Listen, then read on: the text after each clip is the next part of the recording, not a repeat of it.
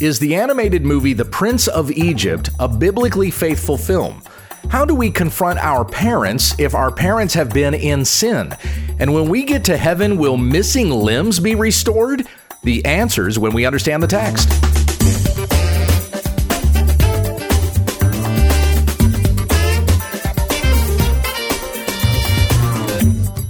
Merry Christmas from your friends at When We Understand the Text, a daily Bible commentary that we may grow in our love for Christ, who came into the world to save sinners.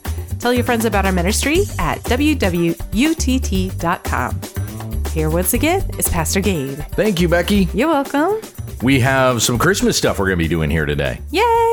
But let me begin with Psalm 7 out of the Legacy Standard Bible. A little bit longer Psalm. This is 17 verses, so I'm just going to do through verse 5. Okay. Then we'll pick up the rest next week. Psalm 7 in verse 1. O Yahweh, my God, in you I have taken refuge. Save me from all those who pursue me and deliver me, lest he tear my soul like a lion, rending me in pieces while there is none to deliver. O Yahweh, my God, if I have done this, if there is injustice in my hands, if I have rewarded evil to him who is at peace with me, or have plundered my adversary without cause, let the enemy pursue my soul and overtake it, and let him trample my life down to the ground, and cause my glory to dwell in the dust. Selah. Now, this is a man that cares about justice. Definitely. So much so that if I have done in unjustly, let justice be done against me Yeah. because I have been unjust. That's very humble. exactly.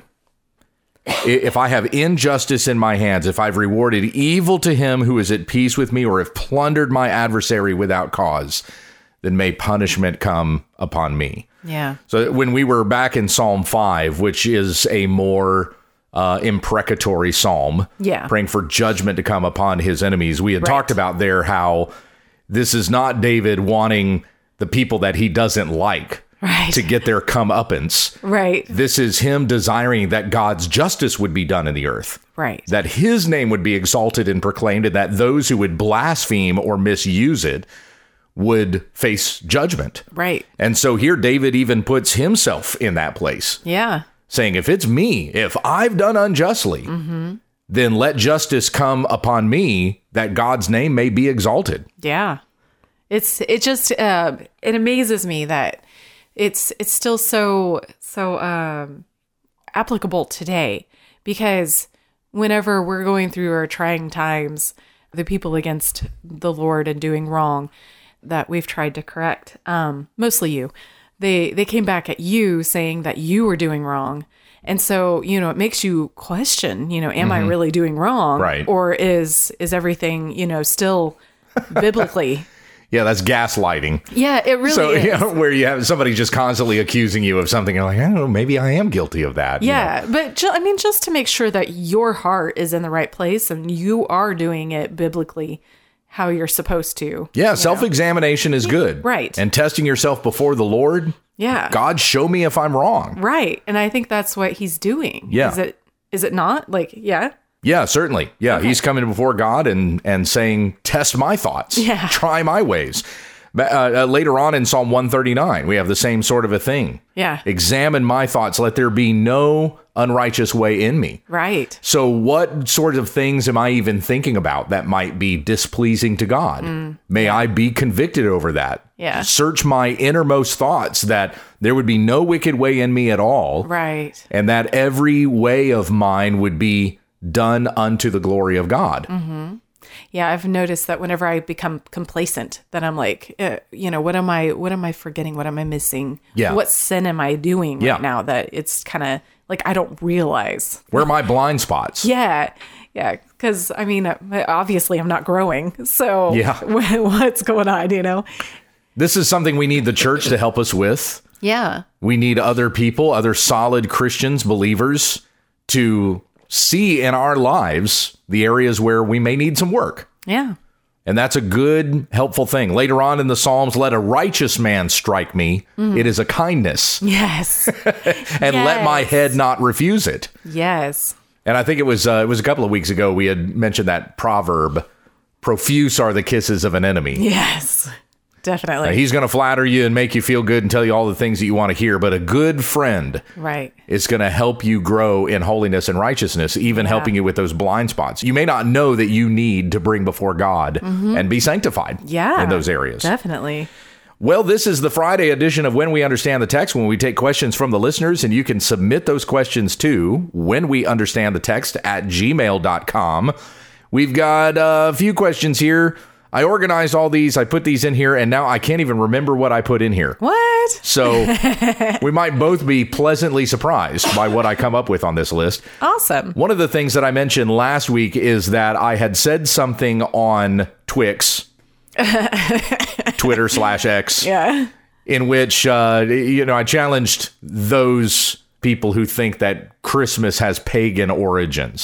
So I triggered the Christmas is pagan people. Uh oh. And if we got some time at the end, I'll read some of their comments. But I can at least begin with this poll. Okay. I asked this question on December fourteenth: Is Christmas a pagan holiday? Here's your options: Yes, no, no, but with some pagan traditions Hmm. and then I don't know. So I had 605 votes. The yes people, 7.6%. Okay. That's Seven out of actually Smaller 100. than I thought. Yeah. Right. Seven out of 100 are saying, yes, Christmas is a pagan holiday. Yeah, that's a smaller camp than I was expecting. With the responses that I got on my. Uh, uh, They must not have voted. They just left a comment. must have been. It must have been because I was like, surely I was going to get more yeses than that, but no, it was only uh, only seven point six percent. Huh. Seventy two percent said no. okay. 18% said no, but with some pagan traditions. So you still only have 7.6% saying yes. Right. And then 2.3% saying, I don't know. There's always the I don't know because you know they're just checking the poll to see whether everybody else. I haven't really looked into this. I don't really care. care. Yeah, exactly. I just want to see what the results are here. I mean, it is true that there are some pagan traditions that have crept their way into Christmas. The, the- the very notion of Santa Claus and everything Yeah. that's connected with that. Well, I was gonna say, like, what type of Christmas are we talking? Are we talking like the biblical, like Jesus being born, you know, at this time? Yeah, we're Or worshiping is God it- for the incarnation. Is it like the full blown Christmas of that everybody, majority, I can't say everybody, the majority of people participated, like Santa and Elf on a shelf. Yes. Oh my goodness. and I think there's one other thing that they tried to push to. It was like in addition to Elf on the Shelf. Well, the whole It's commercialization of just Christian, like, oh my uh, goodness. yeah, the whole commercialization of Christmas is itself, you know, it's materialism, it's worldly. Right. So there's something paganistic about that. Well, yeah, they want you to buy their products. yeah. Anybody who is celebrating Christmas but not unto the glory of God is bringing paganism into the holiday. Mm-hmm. Sure. Yeah. But that very word holiday means holy day. Mm. It is a day that is set apart. Oh. And Uh, that while makes sense. while we honor the incarnation of Christ every day, I don't know about you, but I'm celebrating that every time we gather as a church. Yeah. It's not just when Christmas falls on a Sunday, which this year it's Christmas Eve. Christmas Eve is going to be on a Sunday. yes. But every single Sunday, we're celebrating that God became man. Yep. Christ Jesus came into the world to save sinners, as you said Yes. in the opener.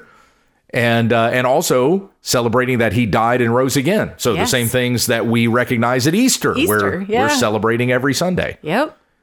if you celebrate Christmas to the glory of God, there is nothing pagan about that whatsoever. Right. But this is also one of those things where, as it said in Romans 14, don't quarrel about days. right. If you want to celebrate Christmas, great. If you don't, you think it's something pagan, so we're not going to do it, that's fine too. Yeah. But don't quarrel over it. right. Don't bring these disputes over opinions into the body and belittle one another and, and divide. Right.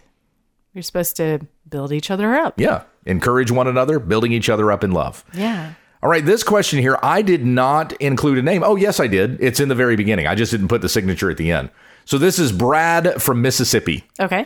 Dear Pastor Gabe and Madam Becky, So formal. thank you for what you guys are doing. Brad from Mississippi Gulf Coast here.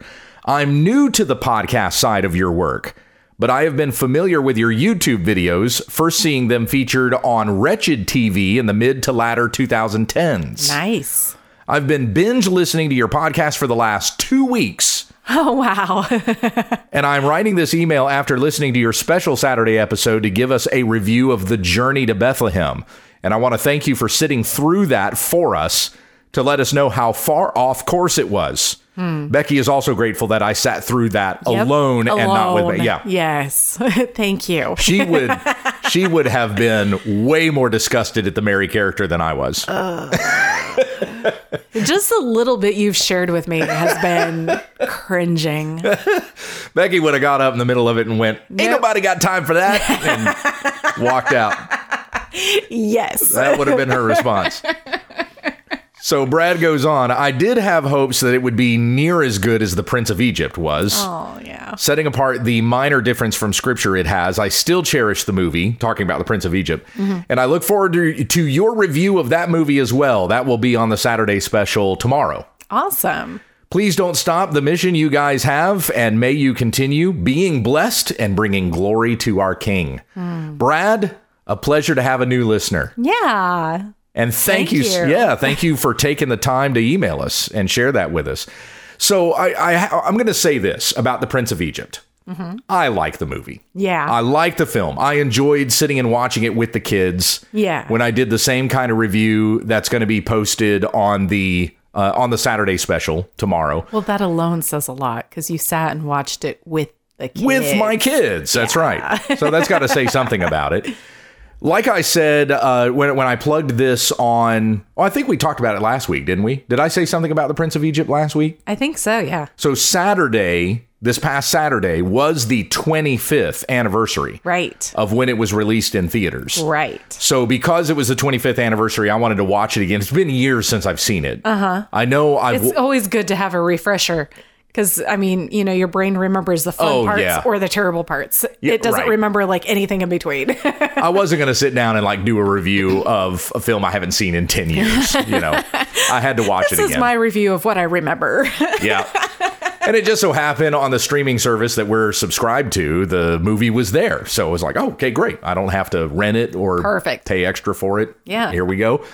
So I did enjoy the film. However, somebody had messaged me and said, would you recommend the movie? Uh-huh. I don't recommend Bible movies. no. That's a different category. Saying that I enjoyed a film is one thing, recommending the film is something else. Yeah. They never get it right. Nope. And so to me, it's like watch it if you want. Uh, uh, wa- wa- Watch it if we won't. yeah, watch it if you want, want, or don't watch it if you don't want, or won't. Anyway, I, you know, I don't- trying to recover there, and I'm not nope. getting it. Anyway, It's, it's good. anyway. Uh, so if you want to watch the movie, just watch the movie, but don't think of that as an endorsement of me saying. Hey, it's so biblically accurate and what Right. it's, It's not. not. It's not. You're talking about a film that's made by people who do not have the fear of God Mm-hmm. and do not tremble at his word. As said in Isaiah, this is the one to whom I will look, he who is humble and contrite in spirit and who trembles at my word. And these filmmakers have come up with a story they think is better Mm-hmm. than the Exodus account. So they're not humble and contrite in spirit, and they don't tremble at the word of God. So Right. you're not going to get a story that is honoring of the account that we have in the Bible, the actual biblical account as inspired by the Holy Spirit with the author of the text. right. That's not what you're seeing in the Prince of Egypt. You're you're watching a Hollywooded up version of this story that they think is a better tale because they don't think of it as being true. They think of it as being, you know, there's there's a story. fiction elements. Right. They think it's mythology. Yeah. That's the way that they approach the source material. Yeah. Even though there were quote unquote people of faith who were advisors on the film and kind of, you know, put their own endorsement behind it. Oh, yeah, it's good. It's going to look great in theaters. Paige Patterson, I was told, was one of them, Okay. former president of the Southern Baptist Convention. He Yeah. was one of the advisors on this film and said it was a great movie.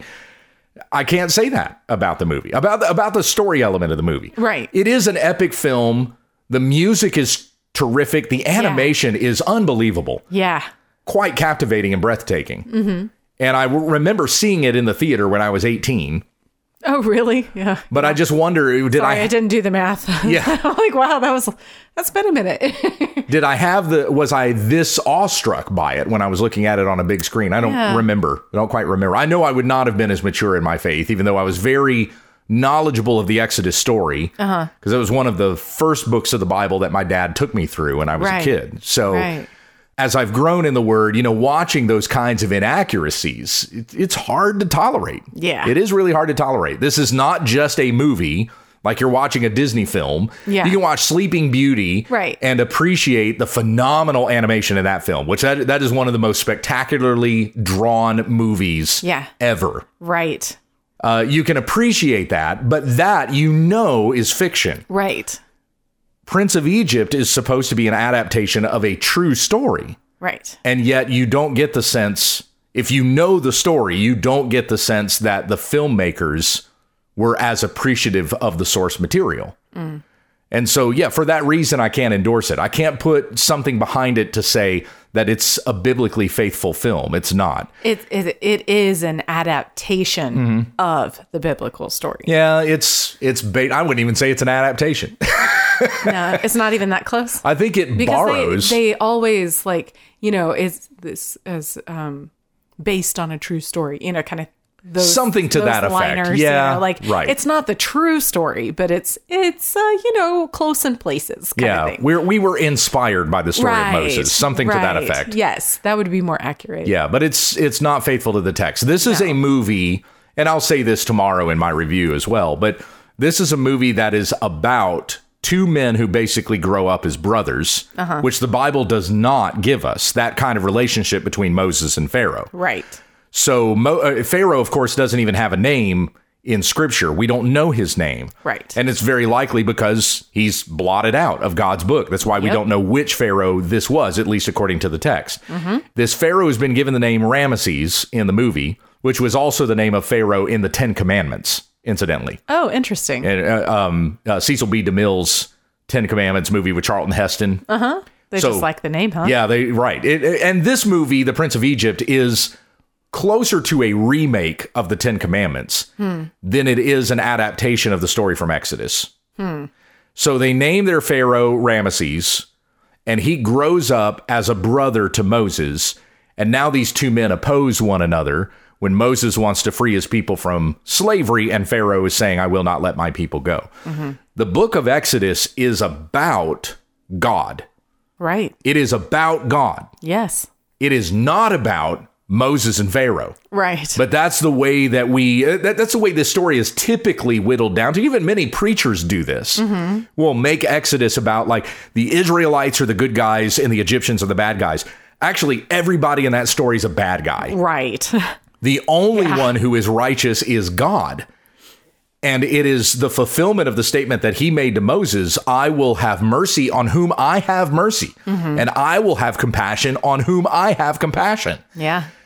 This is God who does this. It is He who is exalted.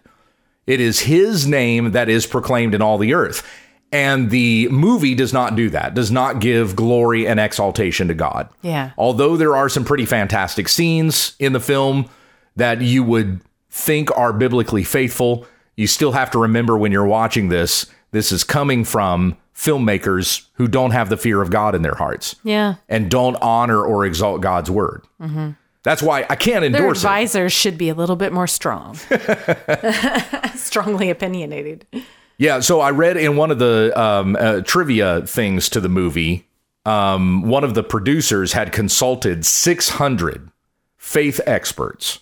How do you even take them seriously? Like the, you're just gonna at six hundred 600. over how long of time? I don't know. I don't, I don't know. That's just one of the pieces of trivia.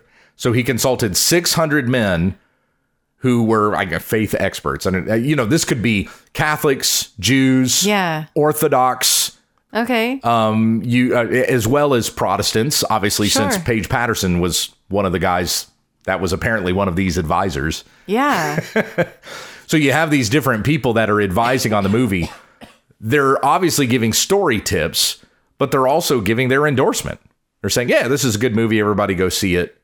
They want to have their name attached to it. Yeah. I would never have put my name on this. But isn't there something to like having too many advisors? Like, No, I mean there's nothing like that in scripture, but you still you still no, need I to mean, have like there's caution. Like, Well, you, uh, I mean, you could probably make it comparable to when Ahab consulted his wise men, and the wise men are all saying, "You are, you are great, King Yes. Ahab. You're going to go into battle and you're going to succeed." And Micaiah is the, one, one guy, person, right, yes. that stands up and goes, "No, No. Oh, you're going to die. You Yeah, are yeah. miserable, miserably.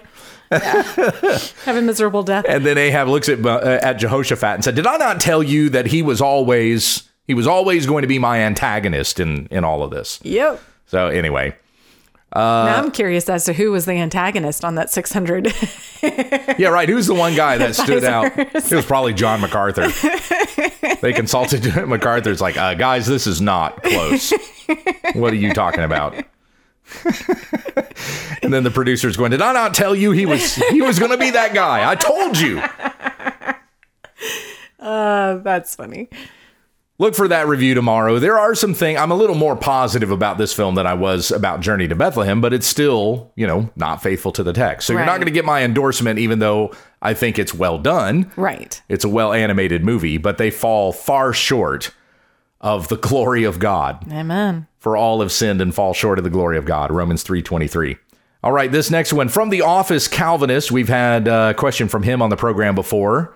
Hey Gabe and Becky, hope you are doing well and that the works the Lord has called you to in Casa Grande will be joyous to you and your family. I have a question that pertains to your Q&A episode 2055, specifically in regard to excommunicated family members. My question is how can the children of excommunicated parents best honor their parents or parents who are in need of church discipline? Or how Christian children best honor their parents who call themselves Christian but attend a church that affirms immorality and are trending that way themselves? I know this is a weighty subject, but I haven't found a lot of helpful resources on this as uh, the situation that my wife and I are going through right now. Any wisdom on this would be greatly appreciated. Thank you for your ministry, but even more thankful for shepherding faithfully over a local church. And yes, we love our local church. Yeah. Our first Christmas, spending our first Christmas with them, we're singing Christmas carols at one of the deacons' homes tonight. Yeah. And And, then- there's like 50 people that are yeah we're, said to attend. he doesn't have a large house, and we, I think we're going to have 50 people show up for this carol sing. We're going to be nice and warm. Well, we're going to be nice and warm because it's Arizona anyway. yep. It- but it is supposed to be one of the cooler days and rainy, so it'll be it'll Oh, be that's like right. wintry for Arizona. It is supposed to rain all day, so we can't like even move outside. nope. And stand outside. We're going to be all cramped in that living room. It'll be fun. We're going to enjoy it. It's going to be great. So anyway, back to your questions here. So how how do you? Okay, so yeah, go ahead. no, you you. So what were you going to? I don't No. want to interrupt your train of thought because you can't get it back. Yeah, that's that's true. it, it is true. Okay, so so he's he's talking about um like not children who are in the home, but but like adult children. Yeah, adult children. Okay. okay. Right. No, go ahead. How can the children of excommunicated parents? So you're talking about parents who have now had to be removed from the church because of sin that they refuse to repent of. Right. How do you best honor your parents or parents who are in need of church discipline? How can Christian children best honor their parents who call themselves Christian but attend a church that affirms immorality and are trending that way themselves? So you really have you have a couple of different scenarios here. How do you honor parents who have been removed from the church? And how do you honor parents who probably should be removed from the church? Yeah.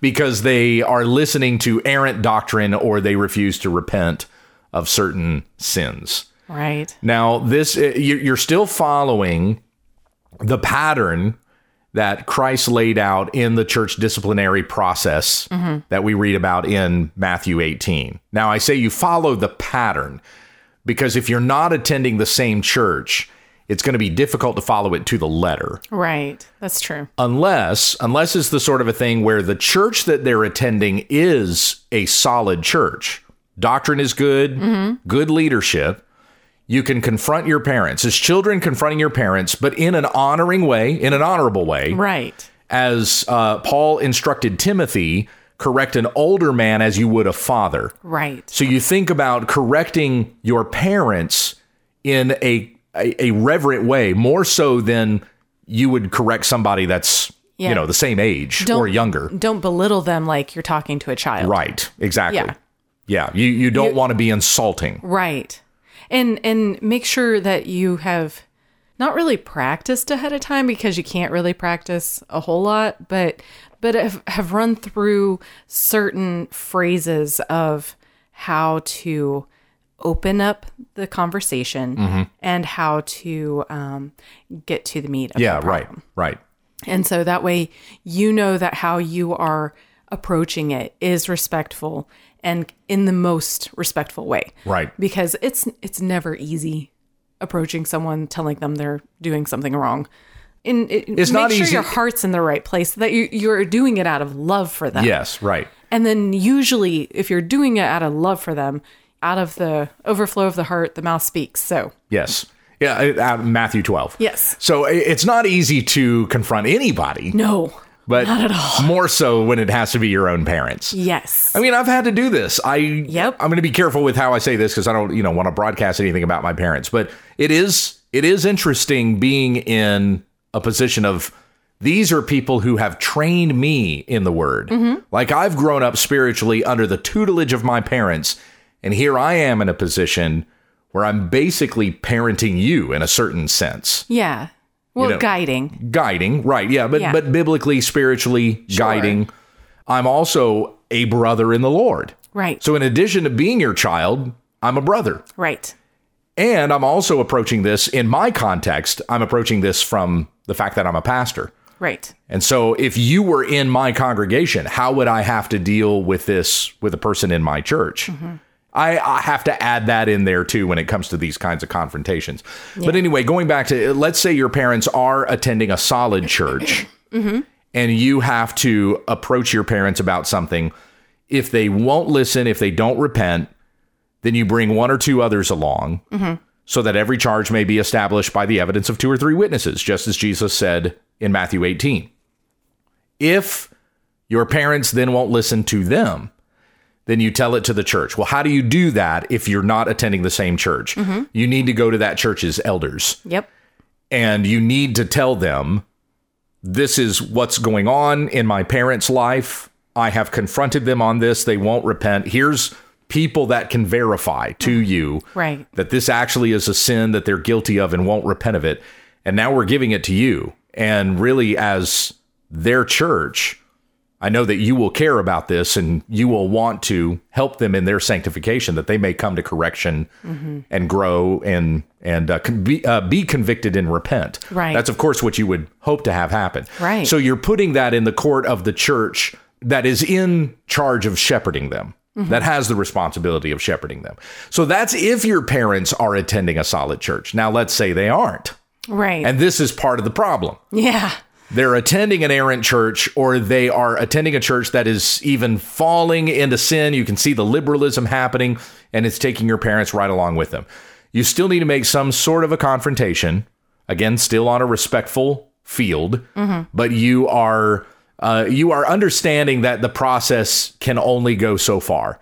You can't bring this to their church because their church is part of the problem. Right. So you're trying to make them aware and bring scripture with you when you do this. Yeah. The Bible says this, your church says this. It's very concerning that y- Yeah. you you're noticing these vast differences and what the Bible is says is important and what their church is doing is complete opposite. Yeah. Just let them know you are concerned and you love them and you just you want the best for them and the best thing for them is to be saved and God honoring. And so you have now now let's say cuz this was part of the office Calvinist's TOC's. This was part of TOC's question as well. Okay. So he said um what what if your parents are excommunicated? Okay. What do you do in in that respect? Mm-hmm. Talk to their pastor. Oh yeah, that's good. and get the word from their pastor what were my parents disciplined for what can i do as their child to help encourage them to repent and come back into fellowship with the body as their child you can do that go to them and say mom and dad i hope you will repent but there is a certain fellowship that you can't have anymore if they have been excommunicated. Not to say that as your child you can't ever speak to them again, but you knew you do need to be careful with how you fellowship with them Yeah. lest you eh, make them feel like they're still part of Christian fellowship. We just had a disagreement with the elders of this church or something like that. Right. You don't want them to feel justified. Because then it, it In their points- disagreement. it points to the church as it's the church's problem That's r- that's because right. everybody else is affirming Yeah. that it's fine, Exactly. that they're fine, that everybody's fine except that church. And that was the same sort of warning that I gave when we were going through those lessons on Matthew 18. If Mm-hmm. you have uh, uh, somebody that you know has been disciplined out of the church and you continue to be friends with them, Mm-hmm. then their feeling about it is, oh, well, just it was just the elders bullying me. Yes. Look at how much I can get along with everybody else in the church. Right. That's not the instruction. The instruction is you are not even to eat with such a one. Right. And so you would communicate to your parents, here's why we can't have that fellowship as long as you are still in this sin that you won't repent of. Mm-hmm. And that hopefully will fill them with shame. Shame is a good thing if it leads to repentance. Yes. If it's shame over sin that they've obviously done Right. and need to be convicted over it and repent. But not, again, not bringing the shame on as if you were a child bullying, you know, your parents or whatever. Yeah. Because I, I mean, there's there's times that my children correct me, and it's not in the most um, pleasant way. and I, I, I, you know, I try Certainly to res- not with maturity when I they do. try to respond well and correct their correcting and be like, you know, it would be a lot more helpful and it'd go a lot further if you were to say it more like this, Yes. you know.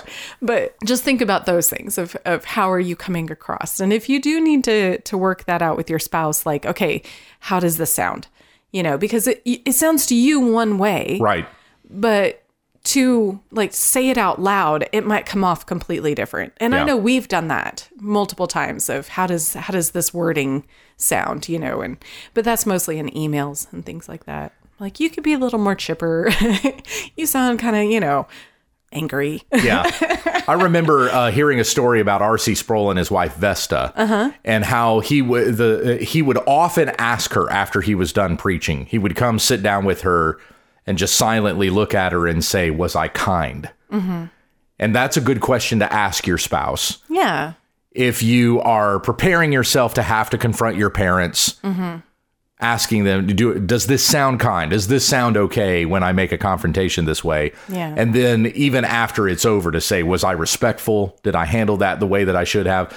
Going back to what we just read in Psalm seven, yes so that you will even find those those places where you need to be sanctified Mm-hmm. and recognize where you need to rein your thoughts, keep them under control, and in submission to Christ. and pray Pray, yes. pray pray pray I mean, TOC, the best thing that you can do here is to consult your own pastor. Mm-hmm. Because your true. your pastor knows you and may even know your parents better than these two podcast strangers you know know you. So ask this of your parents uh, or your parents. Ask this of your pastor as well. Yeah, Yes. your spiritual parents. Yes. Spiritual father.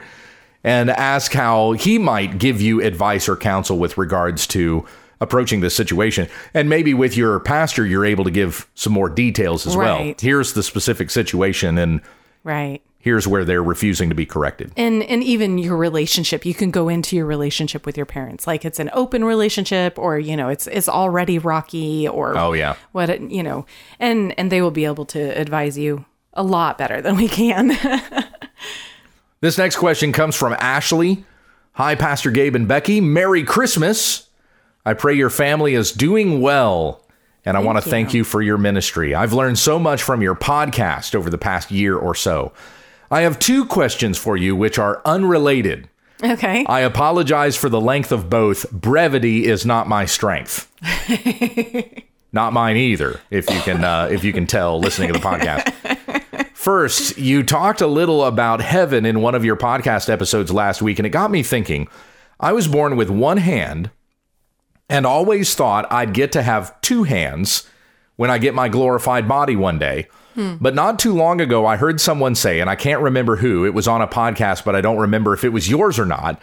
Basically, that beauty is subjective and not all of our characteristics are a result of the fall. We might still have crooked teeth in heaven, for example. I don't think that came from me.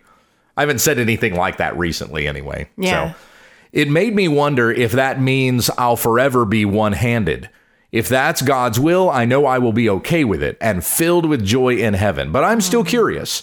I know we can't fully know what heaven will be like as scripture doesn't tell us everything. But can you help me understand what scripture does teach about this? So we'll sit on that question first and then we'll go to the next one. Okay. Well, we know by what is said in Philippians chapter 3 that Jesus will transform our lowly bodies to be like his glorious body by the power that enables him to subject all things to himself. That's Philippians 3:21. We also have in scripture pertaining to your condition specifically. Okay, you have the account of Jesus healing the man with the withered hand Right. in Luke 6, beginning in verse 6. On another Sabbath, he entered the synagogue and was teaching, and a man was there whose right hand was withered. And the scribes and the Pharisees watched him to see whether he would heal on the Sabbath. So that they might find a reason to accuse him. Now, a man with a withered hand is essentially this is a man with no hand. It's a completely dysfunctional hand. Right. There's no muscle to it. There's no mass to it. He has something there that you would call a hand, but it it's Not functional. not at all. functional. He, it's not useful to him. Mm-hmm. So in verse 8, Jesus knew their thoughts, and he said to the man with the withered hand, Come and stand here. And he stood there. And Jesus said to them, I ask you, is it lawful on the Sabbath to do good or to do harm, to save life or destroy it? And after looking around at all of them, he said to the man, Stretch out your hand. And he did so, and his hand was restored. But they were filled with fury and discussed with one another what they might do to Jesus. So consider Jesus' question here Is it lawful on the Sabbath to do good or to do harm, to save life or to destroy it? What did Jesus do for this man? He did good for him, and He he re- saved his life. and yeah, saved his life in the sense that there was also spiritual forgiveness that was given to this man. Yeah. The forgiveness of sins. But he saves the man's hand, restores it, and makes it just as normal as the other one. Right. And I mean, he saved his life because he can now work. Yeah, now he's got two good hands Right. Mm-hmm. that he can work with. Absolutely. So th- so Jesus here even calls this good. Mm-hmm. So will God restore your limbs, give you the hand that you did not have that that you did not have in glory? I truly believe he will. Because it's doing good. It's doing good. It is transforming your lowly body to be like his glorious body. Yeah. I mean, when, whatever our glorified bodies are going to be like, just like you said, Ashley, we can't know everything. Scripture doesn't tell us everything. There was a contemporary Christian song back in the 90s, not the half has been told, a small part, not the whole, Right. you know? Right. So not everything has, Definitely. Yeah. yeah. Not everything has been said to us. There's a lot of mystery to it. But what does a normal, healthy human body look like? You know the parts Mm-hmm. of a normal, healthy human. And if someone doesn't have a limb, then you're going to say of that person, there's a deformity or there's something broken. And it's something that I truly believe God will restore when our lowly bodies are transformed to be like his glorious body. Would we think that the blind will still be blind in glory? No. Of course not. Jesus healed the blind. And his healing of the blind was to show that he gives even the spiritually blind sight to see their sin and that Christ is the Savior who saves. Yeah. So these physical miracles that Jesus did were to point to something greater, something that he does for each and every one of us, granting us salvation. There's plenty of people who are blind, plenty of Christians who are blind, who are not going to have their sight restored this side of heaven. Right. But we know that we will see him face to face. As said in 1 John chapter 3, we will see him as he is because we will be made to be like him. Yes. And so, as Christ can see, hear, touch, feel, has a glorified body after his resurrection, so we will also receive the same. Now, one argument against that, if I might even play devil's advocate and say, but what about, you know, Jesus, after he came back from the dead, had holes in his hands and feet and a hole in his side where the spear had pierced him. That's technically a missing part of his body. Yeah, that's There's- a deformity. there's holes there.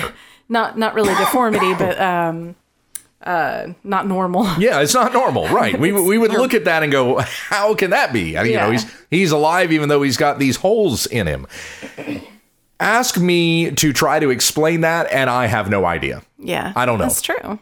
I mean, maybe just to show that he is who he is, and he did go through everything. Yes, but John the Baptist was beheaded. Does that mean that when we get to heaven, we're going to see old John walking around with his head in his hands? Well, no. I mean, nobody's gonna look at him twice. So why did Jesus still have scars, and yet we would say that his resurrection body is not just scars, wounds. yeah, yeah, open wounds. Yeah. Right. And was still alive, even uh, even despite these things. so holes or because they're not really wounds at that point, you know.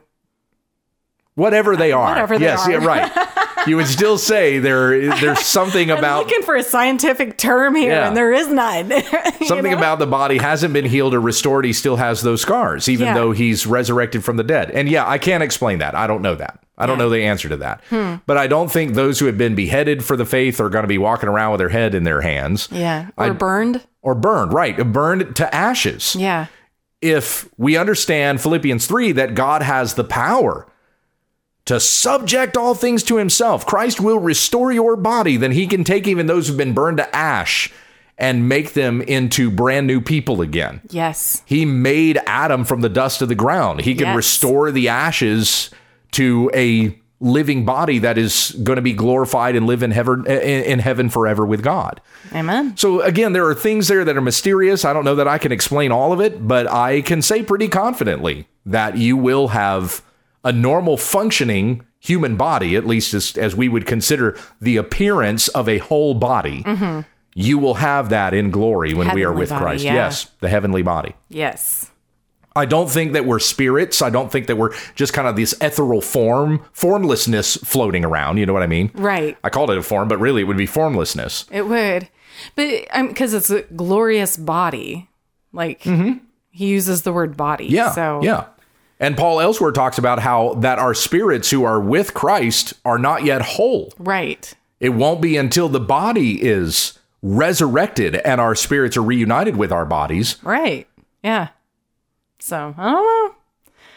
Curious minds want to know, and we'll find out eventually. That's right.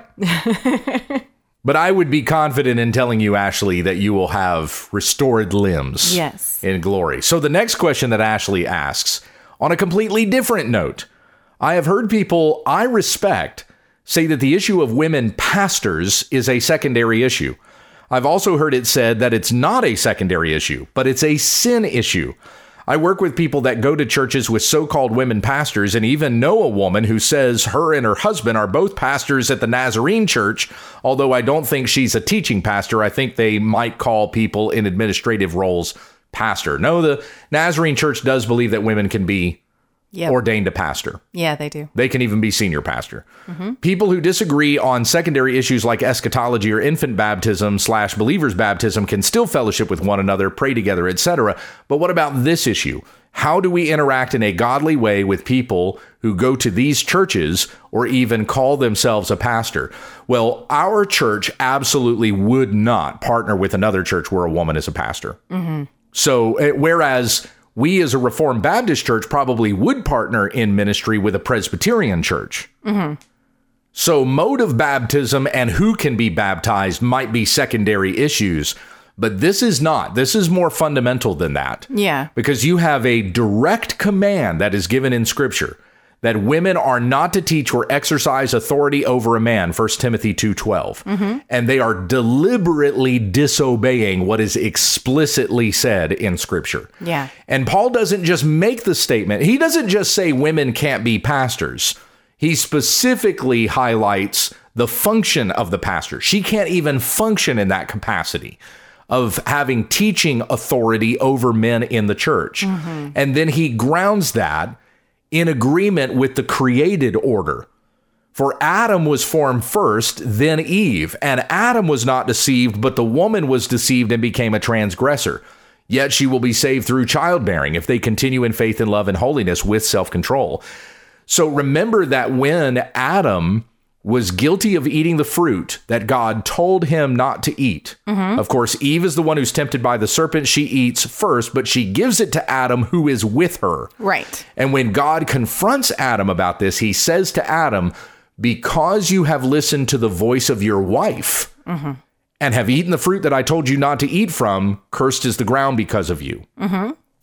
So when a woman stands in the pulpit and has teaching authority over the men of the church, the sin in the Garden of Eden is being repeated and the men there are giving up the roles of headship that God has granted for men to have. He intends for men to have headship in a marriage, which is, uh, you know, as we talked about this week in Matthew chapter 19, marriage is the first human relationship that God creates. Yeah. And in marriage, the husband has headship over his wife. Yes. And this is to be a picture of the way that Christ loves his church, Christ who has headship over the church. And so if we're reversing the role and we're putting women in authority and men are being subject to the women, then we are doing something that is fundamentally at odds with the way that God created men and women. That is why this is such a fundamental issue. Yeah. Now, now when we call it fundamental, we're not saying that it's a salvific issue. Right. Just because a woman is a pastor doesn't mean she's lost and going to hell. Right. But it is fundamental in the sense that scripture explicitly prohibits it. And and even in the roles that God has given to men and women, going back to the created order in Genesis 1 and 2. That's where Paul puts this. He's he's basically highlighting Genesis 1, 2, and 3. When he gives the explanation for why Adam was formed first, Genesis 1, then Eve, Genesis 2. And Adam was not deceived, but the woman was deceived and became a transgressor, Genesis 3. So you're you're seeing a church that is deliberately ignoring God's created order and deciding their way is better. Right, because God told um, Adam the the the rules for the garden before Eve was even Mm-hmm. Right. created. The the So- the command to not eat of the tree Yeah. was said to Adam and then Eve was created. right. So Adam has He was the headship. That's right. Like that was He's the one who's responsible to teach and lead his wife. right. And so, again, in the church, when the woman is standing in the position of pastor, when she is the one who is leading the preaching and the teaching and has authority over men in the church, you're repeating the sin of the Garden of Eden. And that is, that's a fundamental thing. You have a church that's basically saying, Did God really say Yeah. that women are not to be pastors? Which, what was the devil's first words in Genesis, Genesis 3 1? Did God Really? did God really say that you can't eat of any of the trees in the garden? Yes. So again, that's why it's a fundamental thing. That's why this is a little bit more than just disagreements that a Baptist would have with a Presbyterian or or something to that degree. Right. Um, we would not be in fellowship with a church that is that deliberately disobedient to what God's word says. Mm-hmm. so so what was the other part of her question? Oh, eh, the last part. How do we interact in a godly way with people who go to these churches or even call themselves a pastor? Well, yeah, I mean, I've had pastor friends of mine who are in churches that have women pastors. And I just simply tell them, I mean, you're wrong. You need to repent of this. Yeah. You're you're going to stand before God and have to answer for this. I don't think you're going to go to hell over it. I can testify to these men having genuine relationships with God. I've had friends in my life who were women who were ordained pastors. And I don't think that they're unsaved, but they are disobeying God. And they're going to have to stand before God and answer for that. Yeah. And remember that James 3 1 says, Not many of you should aspire to become teachers because you know that teachers will be judged with greater strictness. Mm-hmm. And so God is going to hold those people who had put themselves in the positions of teachers, or even if they were appointed to those positions as teacher. Yet they're going to be held to a greater standard. And that should make us all tremble. Mm-hmm. That, that should make us all, you know, come back to that self examination we talked about in the very Yeah. beginning where are my blind spots? What do I need to check? Yeah. Uh, but in this particular case, a woman pastor is she's filled with pride.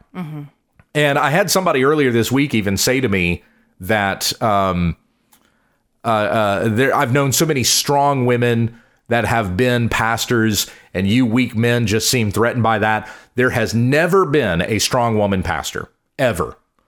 She lacks self control. And in that instruction that you have there in 1 Timothy 2, that I do not permit a woman to teach or have authority over a man, the instruction that's given right at the head of that and at the conclusion of it is she must be self controlled. So a woman who steps into a role that God did not mean for women to have lacks self control. That's a lack of strength. She's not exhibiting strength, she's actually boasting. Rebelling. Yes. Boasting in herself. She's Yeah. rebelling against what God has said, not able to control her own flesh, but instead pursuing her own desires instead of God's desires. I just preached on this this past Sunday. It is the sermon that's going to air on the podcast this coming Sunday. So be looking for Twenty it. fourth. Yep, on the 24th. That's right. I'm going to be preaching uh, from Matthew 1 and 2 on Sunday at my church since it's Christmas Eve. But on this podcast, you will hear the sermon that I just preached this past Sunday. Yes. So that'll be out of. that anybody in the area is welcome to come. Come on to Casa Grande. Yes. Join us at Providence Reformed Baptist Church. Which, by the way, uh, I've been meaning to get Becky to record some new liners for me. Yeah. So we have we have new fresh liners. Update some. That's right. Plugging the church and everything. But you can find out more information about the church by going to providencecasagrande.com. yes. And remember, grand is spelled grande. Yes. We just all spell, uh, we, we just all pronounce it grand around here. All right, last uh, last question. Nope, I don't believe I'm going to get to this question. This is somebody who is angry about my views of the chosen. Ah. So I'll save this for another time. yes, please. Let me see here. Let me come back to some of these comments about uh, Christmas being pagan. Oh, I lost the page. There we go. Okay, so I made the comment Christmas is pagan. You know, I put that in quotes. Uh-huh. No, it's not. It's a celebration of the incarnation of Jesus Christ. And then the objector says, but it originated from paganism. No, it didn't. But even if it did, Praise God that a formerly pagan feast day was hijacked and made a day to celebrate Jesus for the past 1700 years. Amen. Here was some of the comments that I got to this. Not all of these are objections. Some of them are are in agreement. Okay. Keith Foskey, I've been on his podcast. He's he's your Calvinist. Yeah. That's his handle on Twix. He said, Yay, you right, homie. And then he posted uh, the interview that he did with another friend of ours, Chris Hohnholz. Yeah. where they did uh, an episode together talking about how Christmas is not pagan. That's awesome. So look that up. Look for the the podcast Conversations with a Calvinist with my friends Keith Foskey and Chris Hohnholz as they are talking about how Christmas is not pagan. Look up that podcast. Yeah. Brandy, friend of ours from First Baptist Church in Lindale, Yeah. she said, This is Robert's third year. Robert is her husband. This is Robert's third year to read your book about this. It has become a tradition for him. Oh, that's awesome. 25 Christmas Myths and What the Bible Says is the book. You can find it on Amazon.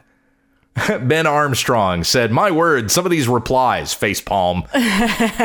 oh, This is uh, Jay, who says he's from American Torah, which I, that might mean he's Hebrew roots. Okay. That sounds like something Hebrew roots oriented. But anyway, he says, I'll follow God's instruction on this rather than any man's. I responded to him and said, You mean like the one where he says not to pass judgment on one another over which days one honors the Lord? Romans 14, 5 through 6? I don't think that's what he meant, but uh, Uh, probably not. that was how I responded to him. Let's see, Rob from Florida. He says, You cannot Christianize a pagan day. And then he quotes Job 14:4. Who can bring a clean thing out of an unclean thing? No one. Well, let's go to Job 14 here, beginning in verse 1. Man who is born of a woman is few of days and full of trouble. He comes out like a flower and withers. He flees like a shadow and continues not. And do you open your eyes on such a one and bring me into judgment with you? Who can bring a clean thing out of an unclean thing? There is not one. Since his days are determined and his number and the number of his months is with you, and you have appointed his limits that he cannot pass.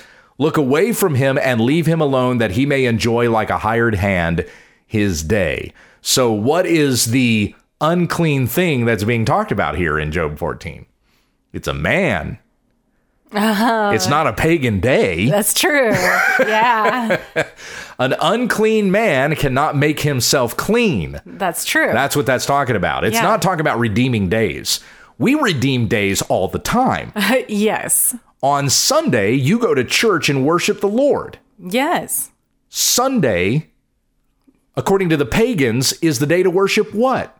The sun. The sun. That's why it's called Sunday. Right. And we've redeemed it to worship the sun. Yes. S O N. Yes. So let's rename it S O N Day. Yeah, right. Sunday.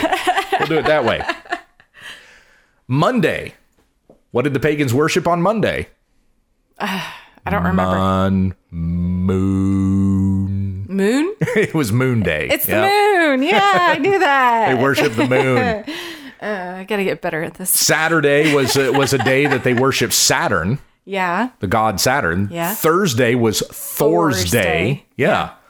So you have all these days that are named after these pagan deities Yeah. or the brightest lights in the sky and the day or the night that the pagans worshiped. Yeah. Do you ever think about on any Thursday, oh, this is the day that's supposed to be dedicated to Thor? Yeah. Of course you don't think about that. Why? Because it's been redeemed for the glory of God.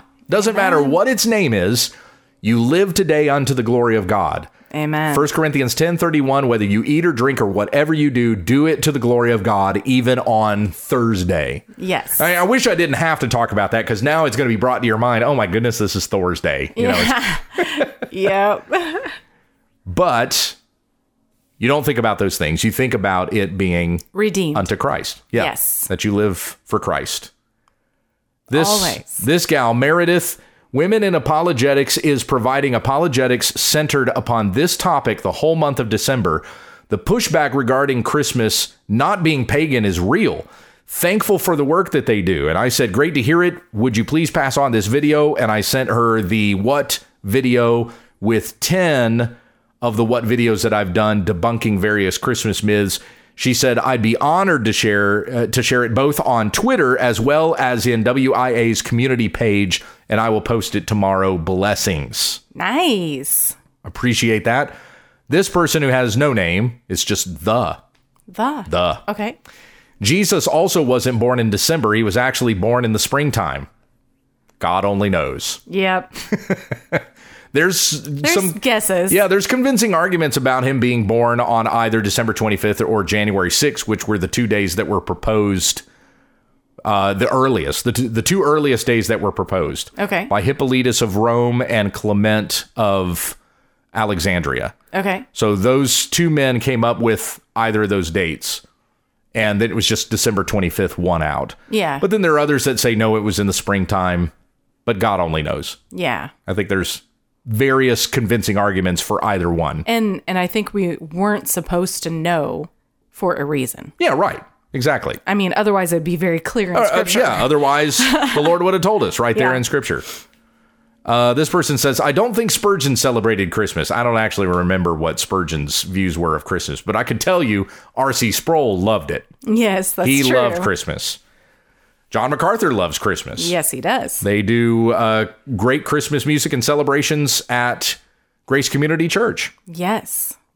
This fellow, Peter, quoting Augustine, a person who is a good and true Christian should realize that truth belongs to his Lord wherever it is found, gathering and acknowledging it even in pagan literature. Yeah, you can certainly find evidence of pagans recognizing that God is real.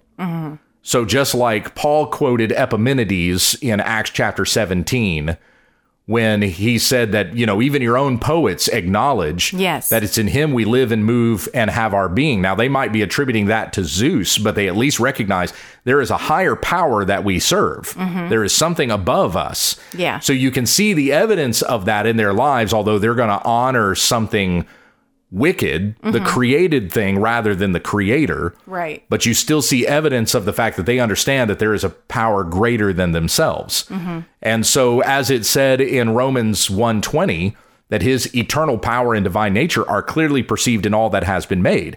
So you should be able to look in some of the things that the pagans say and find evidence of that even among the heathens that they know God exists though they deny him. Right. They they do not give thanks to God and their foolish hearts are darkened as said also in Romans 1. Isn't isn't there um maybe no. I think it was like King Saul who went and and asked for advice or advisors or something and and then um it was from pagans and they were like why don't you go to your god or something like that. Maybe it wasn't him.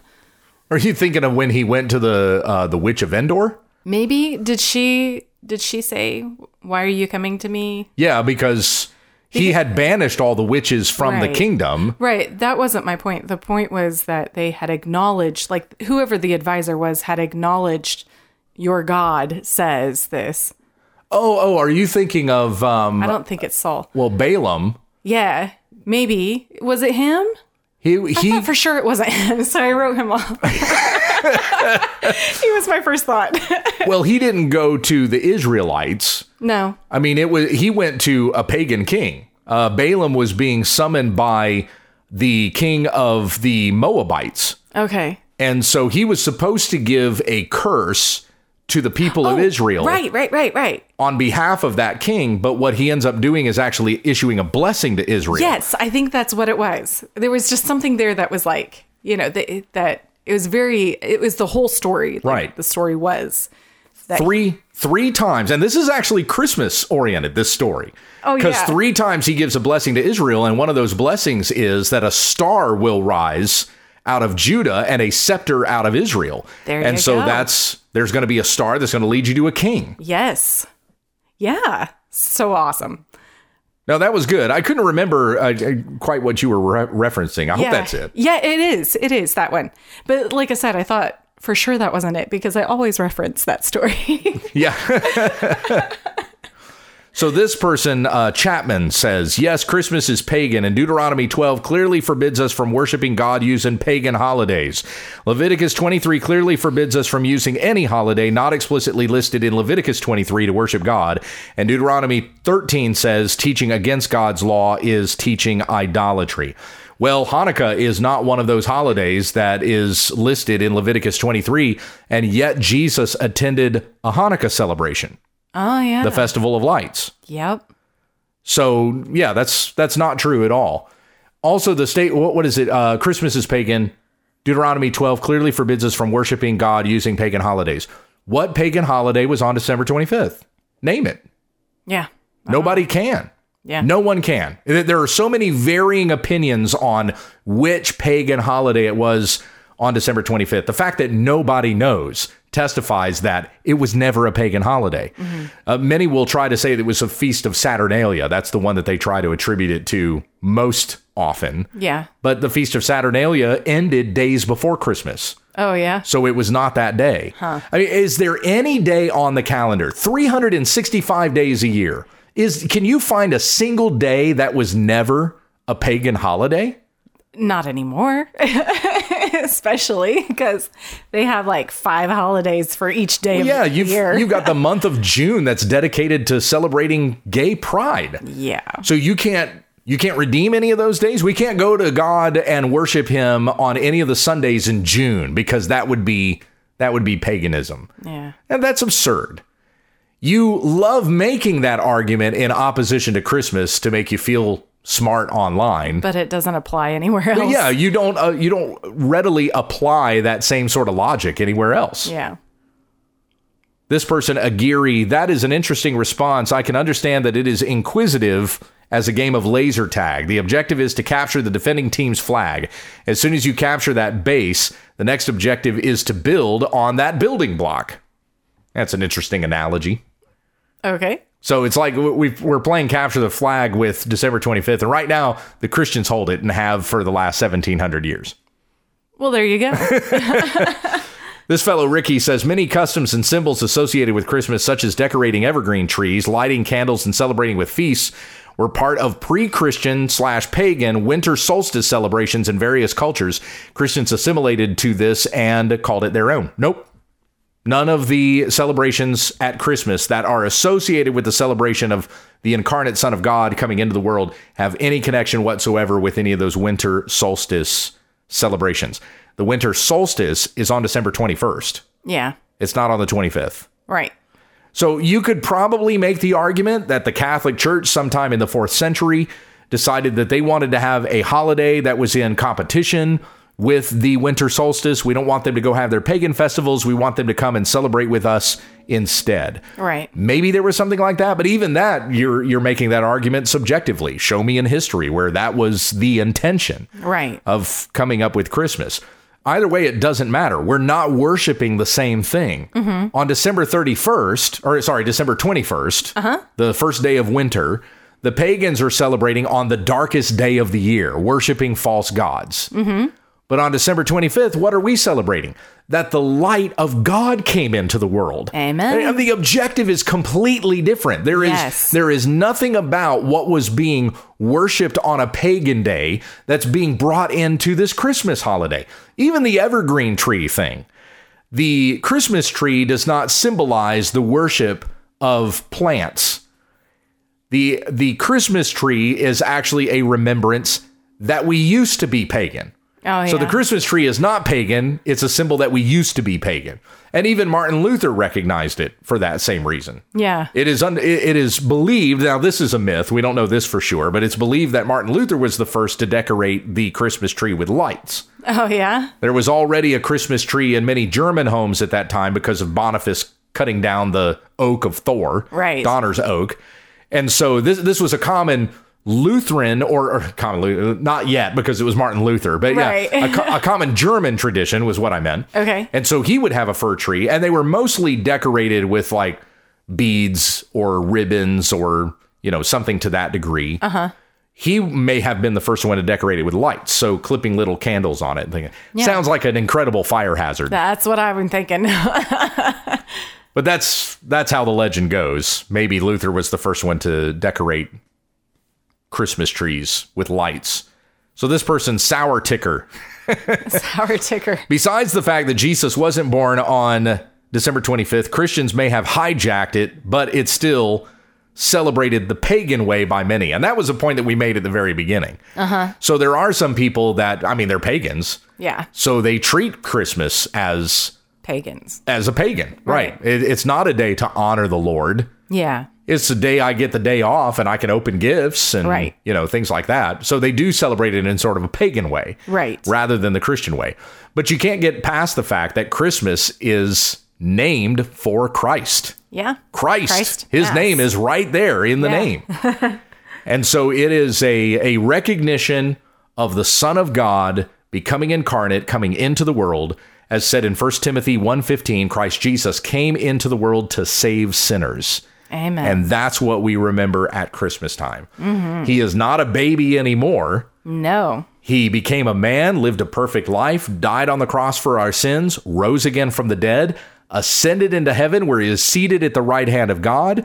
He is coming back again to judge the living and the dead. All who believe in him will not perish in judgment, but will have everlasting life. Amen. That is the testimony of the gospel we proclaim not just at Christmas, but all the time. Always. Yes. So humble yourselves before the Lord, worship him, and you will be saved. Amen. That's our program for this week. Yeah. If you would like to send an email in, it is when we understand the text at gmail.com. And we will not have another Q&A until do do do do let's see cuz next week we're going to do our year in review. Uh-huh. The week after that January 5th, we're counting down the most popular what videos for 2023. Uh-huh. And then so it won't be until January 12th Okay. that we'll do another q&a but uh, still want to hear from you uh, we'll receive your questions becky and i read them we'll lay in bed and like i'll pull up emails and read them to her Yep. so After the kids go to bed. that's right so we still love to hear from you even though we may not do another q&a from listener questions until january 12th but again that email address is when we understand the text at gmail.com mm-hmm. all right let's finish with prayer Yeah. Heavenly Father, we thank you for this time of year. What a great time to be reminded in this season that God so loved the world, he gave his only Son. And whoever believes in him will not perish, but have everlasting life. It's, it's great that it appears on the calendar, that it's on people's thoughts around this particular season. It gives an open door for us to share the gospel with somebody else. But may it not just be limited to this season that we rejoice over these things all the time. We are grateful for God putting on human flesh and dwelling among us, as said in John 1, is as much a Christmas text as Matthew 1 or Luke 1 is. But we exalt God for the kindness that you have shown to us in Christ our Savior. And I pray we do this not just at Christmas, but all the time, living holy lives unto the Lord with all that we say and do. It's in Jesus' name that we pray. Amen. Amen. Merry Christmas, everybody. Merry Christmas.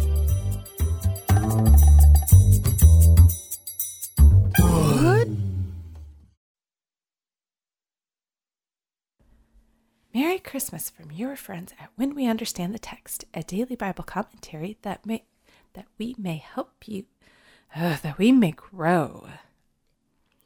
Merry Christmas from your friends at When We Understand the Text, a daily Bible commentary that we may grow in our love for Christ, who came into the world to save sinners. Here is your peach tea. Thank you. Had peach tea this morning at Cracker Barrel, too. Uh-huh. I bet that was a little more fancy, huh? No, mine tastes as good. Yeah? Yep. Sweet. Sweet peach tea, that's right. Ah. Copy? Nope. Not copy.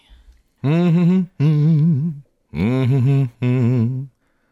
Walking in my winter underwear. So gross. is my mic on? Uh, yes, you are. You are on. Oh, is my headset still down low Oh, is that what it is? because my migraine last week? Could be. My nose is stuffy. I'm sorry. Check, No check, thanks. check. Testing. Testing. Yeah, that's better. Do you need to move that closer to you? No, because my nose is stuffy. Okay, well, you're going to speak up. You'll have some energy. And that's what this is for. okay, great. We're in Arizona now. I don't need winter underwear. I know. Well, if we go up to the mountains, maybe. Which is only like, what, two hours away? Uh, Yeah. An hour to the nearest. An hour to the nearest. And then two hours to like the more grandeur. Yeah. Uh, somebody told me, I think it was Josh told me I need to talk to Josh told me I need to talk to Josh about the closest beach to here. Oh, yeah. So, yeah, Mexico Beach. Mexico Beach. Yeah. That- I've been, I- like, everybody references that. And I'm like, yeah, but we need our passport. Do we have to get the kids' passports to go to the beach? Mm, that could be pricey. it's gonna be. but I'd rather come, you know, have them come back to uh, the U.S. than And not get leave them stuck there. Yes. All right, are you ready? Oh, Uh, somewhat.